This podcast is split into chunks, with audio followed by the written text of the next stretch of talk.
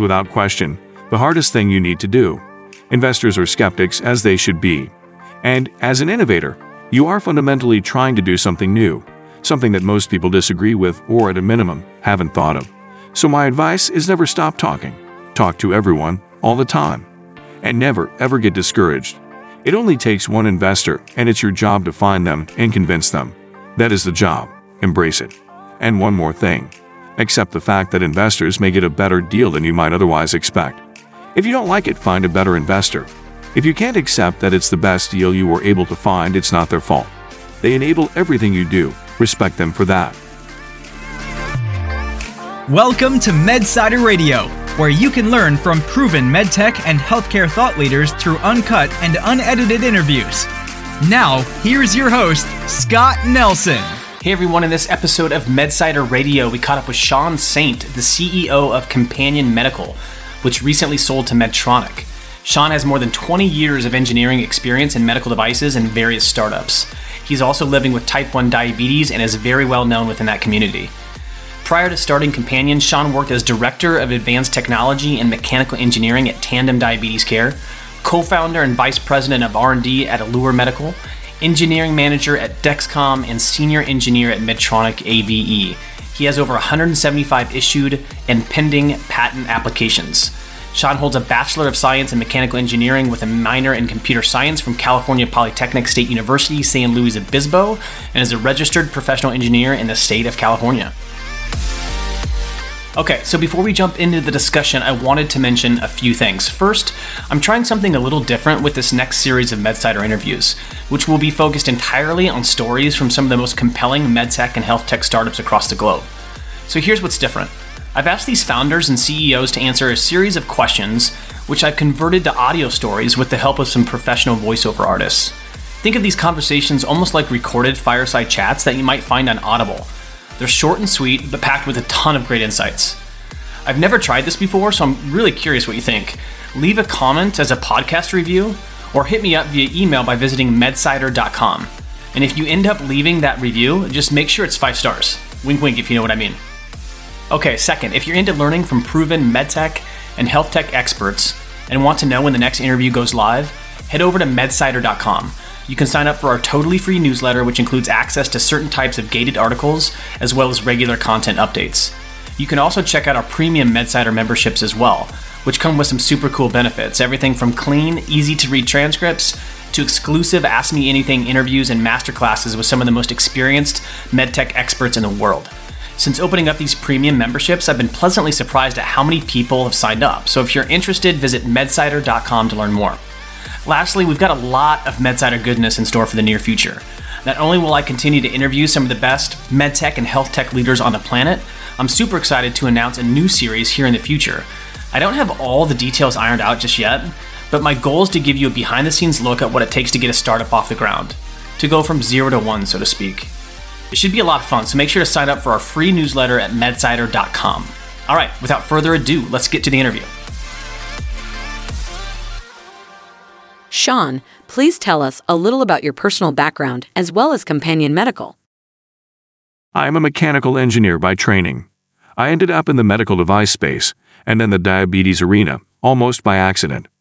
After 10 years of designing continuous glucose monitors with Dexcom, as well as insulin pumps with Tandem Diabetes Care, I was diagnosed with type 1 diabetes myself. That diagnosis caused me to think differently. Instead of being frustrated that more people weren't using the great technology that is designed for insulin pumps, I tried to understand why.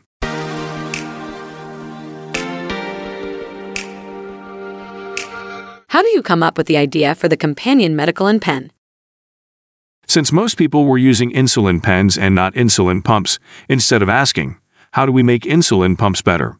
I asked, How do we combine the benefits of insulin pumps in the form factor of a pen? I'm not the first guy to think about smart pens, but that is what led me in that direction. From there, I realized there wasn't a solution like I envisioned, but there definitely should be. So we set about designing a Bluetooth insulin pen that transmits doses and other info to your phone, where an app could provide many of the features of an insulin pump that are so important.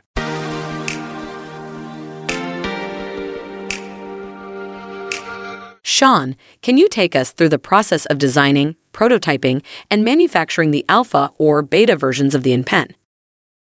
The early versions of the pen were terrible, I'm glad. We moved very fast. We prototyped, we changed, we evolved, we redesigned. Most importantly, we learned. We knew that what we were making was never going to see the light of day in its current form, and that's okay. We gave ourselves the ability to be wrong. In fact, we expected it. We didn't even have a manufacturing line. Why bother if everything was going to change anyway? But these early versions were good enough for us to realize we were onto something that people wanted it and we needed to raise the money to go build it the right way.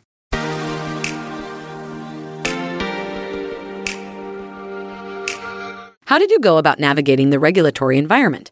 In other words, what key regulatory challenges did you have to solve for? We always knew that the pen would require FDA clearance. We all have medical device backgrounds, so we respected what that meant and what it required. Sometimes startups in Silicon Valley do things better or faster. But in the medical device space, I think it's important to respect the regulatory environment we live in. Our head of regulatory was employee number four or five and was pivotal to our success. It helped that the team had experience in diabetes, pumps, active implantables, etc.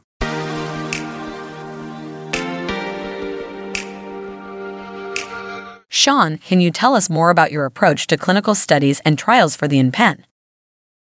We didn't need traditional clinical studies, but we did need human factors studies. In regards to that, we had to learn. The first thing we picked up on is that engineers don't always make a user interface that everybody likes. We learned that by doing formative human factors testing early and by making the designers do the testing themselves. It is very hard to support a design after you watch somebody struggle to use it. So design, test, iterate, rinse, and repeat until it works. But do it fast.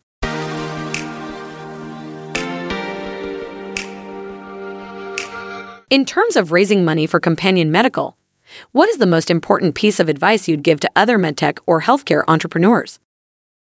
Raising money is, without question, the hardest thing you need to do. Investors are skeptics, as they should be. And, as an innovator, you are fundamentally trying to do something new, something that most people disagree with or, at a minimum, haven't thought of. So, my advice is never stop talking. Talk to everyone, all the time. And never, ever get discouraged. It only takes one investor, and it's your job to find them and convince them. That is the job. Embrace it.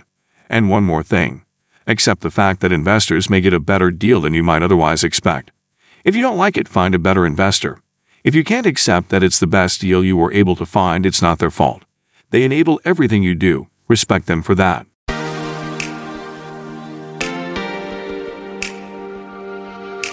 When it comes to insurance coverage and reimbursement, Sean, what was your strategy with the InPen?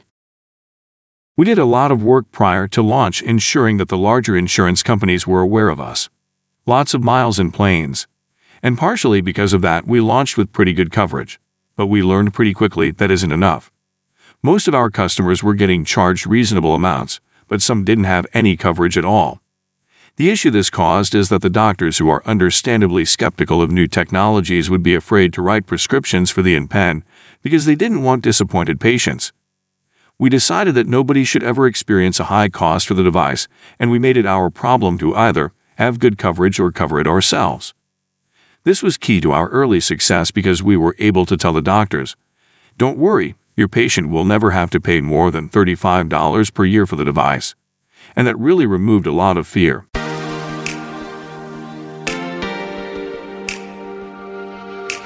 In terms of commercialization, what worked for acquiring and retaining your first customers? The beauty of the InPen system is that when you see it, you understand it. Maybe it's not what you would have expected when someone said smart pen, but most of our customers intuitively understood it. In that regard, to the right person, it sells itself. So we followed a two pronged approach early and still follow it today. We relied on the traditional path of direct to healthcare provider sales, but in addition, we did some direct to consumer outreach and it worked amazingly well. Of course, early on, we still had a lot to learn in terms of making a system that people want to stick with.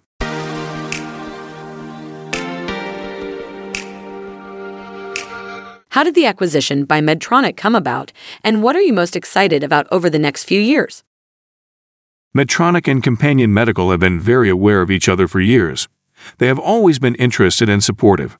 Medtronic has consistently been very innovative, having created the first continuous glucose monitor, the first pump, the first sensor augmented pump, low glucose suspend pump, and now a fully controlled to target system. They were able to see our vision. Once we had commercial traction, we all felt it was time to combine the two most important categories of insulin delivery into one company rather than an individual pump or pen company. Medtronic brings some technologies that we find very interesting, and certainly an amazing commercial team both domestically as well as globally. Together, I think we will have the world's most widely used methods of insulin delivery.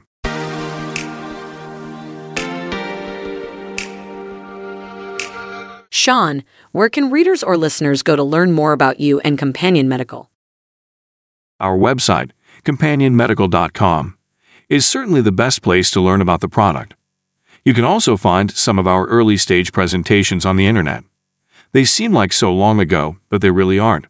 The fact of the matter is, companies can grow up quickly, and we certainly did.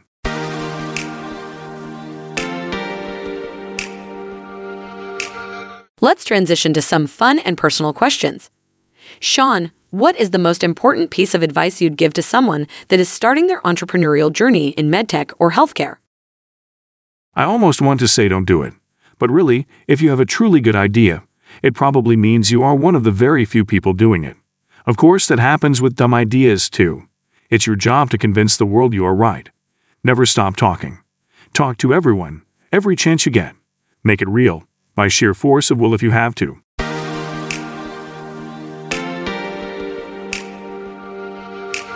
What influential books, podcasts, or resources have been most helpful in your entrepreneurial adventures?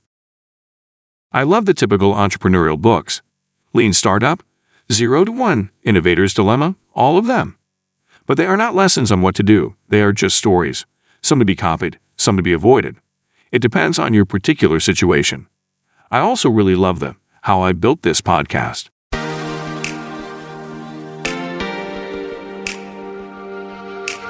Sean, what business leaders are you closely following right now?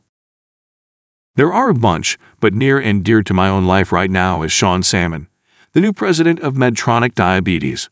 I expect Medtronic Diabetes to really thrive under his leadership, and I'm excited to be a part of that. The other fun one is Elon Musk, but like the entrepreneurship books, there are plenty of lessons to emulate and some to avoid at all costs. It's your job to figure out which is which.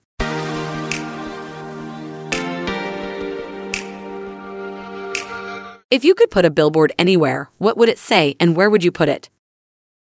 That's a tough one. I really have no idea.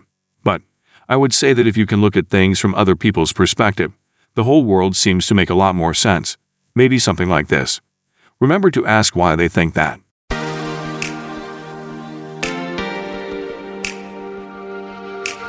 If you had to teach a class on one thing, what would the topic be?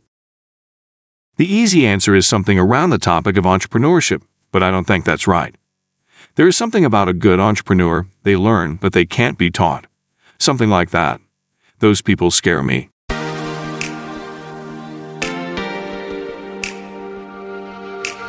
Last question, Sean.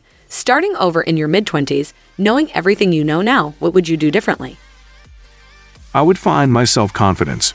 It impacts everything you do in life, or more importantly, what you don't do. Don't confuse this with egomania. Always remember you can be wrong, but don't let that stop you from trying.